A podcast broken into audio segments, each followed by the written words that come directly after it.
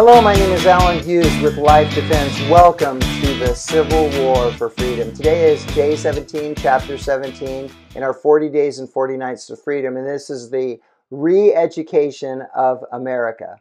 We create our reality. When? All the time. How? Through who we listen to and to what we believe, and then we create from that. Right now, it's common knowledge that we have a fake media. Maybe it's always been a bit of opinion, narrative, with some reporting mixed in since the beginning of time. However, after each election, we see bolder and bolder connection to narratives that drive agendas and how closely they have come to support certain political ideologies. Additionally, this is a top down, bottom up approach. Public education seems intent on influencing our youth and rewriting history that ironically supports the same narrative. With politicians now supported and funded through platforms of social media that fall in line with the fake news and public education, how long will it be until we have a whole new reality that everyone believes? The answer is we are already there. Additionally, the question has to be asked why? To what end does this all point toward? The answer is simple. We just need to look to World War II or any communist regime to see the answer.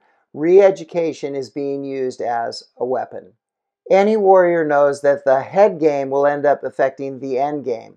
In the realm of life defense, true warriors know how deadly head games can be. Our defense is also simple don't listen.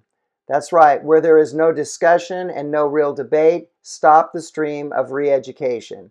Re education is a form of brainwashing that does not serve us, our children, our friends, or neighbors well. Re education is brainwashing. Discussion, two way conversation, and even debate is where opportunities and possibilities arise. Re education is not this. That being said, I will shut off media, pull my kids out of school, and leave platforms that do not hold my values and do not promote freedom. My name is Alan Hughes with Life Defense. Welcome to the Civil War for Freedom.